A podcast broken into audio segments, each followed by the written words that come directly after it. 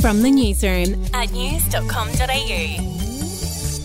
Hi there, I'm Andrew Bucklow. And I'm Bronte Coy. And this is the latest from the newsroom. It's Tuesday, the 19th of July.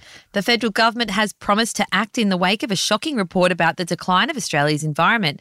In the last five years, more than 200 plant and animal species of national significance have been added to the list of threatened species. Here's what Environment Minister Tanya Plibersek announced today. We all want to pass on a healthy environment to our children and grandchildren. And that's why I'm also happy to announce today that we will expand Australia's national estate. Our government will set a goal of protecting 30% of our land and 30% of our oceans by 2030. In other news, there's been a major announcement about COVID vaccines for young kids and babies. Australia's medical regulator has approved the use of Moderna's vaccine for children aged under five. It examined a North American clinical trial before making its decision. Until now, the Moderna jab was only allowed for people aged over six. And the world's best restaurant has been named. The title this year was given to a Danish establishment called Geranium. A meal at the restaurant will set you back about, oh, no big deal, just $630.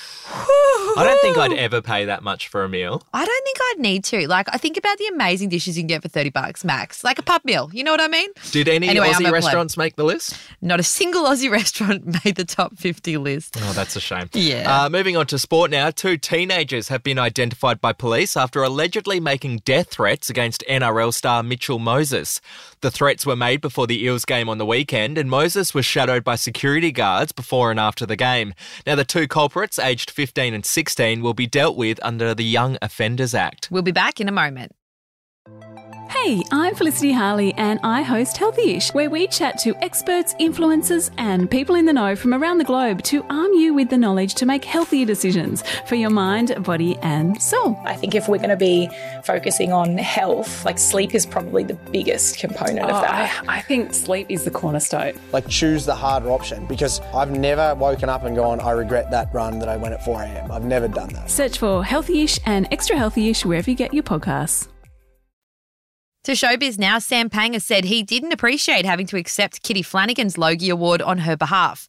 Sam agreed to help Kitty out, thinking she would never actually win the award for most popular actress. Gosh, you, that's got to hurt. because in the in the category there's like heavy hitters. There was like Deborah Mailman and there was all these other actresses with powerful performances you could see from the clips on the night.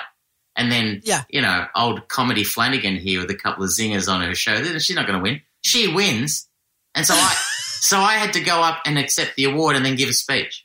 But the idea that you know to pick up something on someone else's behalf, you're going, F- what a waste of my time. The audio courtesy of the podcast, That's Enough Already with Ursula Carlson. And finally, it's been revealed who'll cover for Lisa Wilkinson on the project until she returns from the United States in August. Filling the void will be Studio 10's Sarah Harris, Flash presenter Georgie Tunny, and Rachel Corbett. Which one's your favourite out of those three, Bronte? Oh, you've really put me on the spot there. All of them.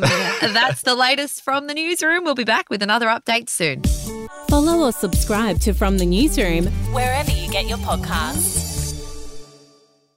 Are you ready to get an inside look at crime from someone who has investigated some of Australia's worst crimes? It was like Aladdin's Cave. The luminol found bloodied footprints and bloodied handprints on a wall, so it's Yeah. just like a horror movie. Former homicide detective Gary Jubelin sits down with cops, crims, addicts, victims, small time cheats, and big town lawyers as they tell their incredible stories. My house got raided. Next thing you know, I got bail refused. Next thing you know, I'm on a truck Yeah. to Parklea Prison. Listen to I Catch Killers early and ad free on Crimex Plus on Apple Podcasts today or wherever you get your podcasts.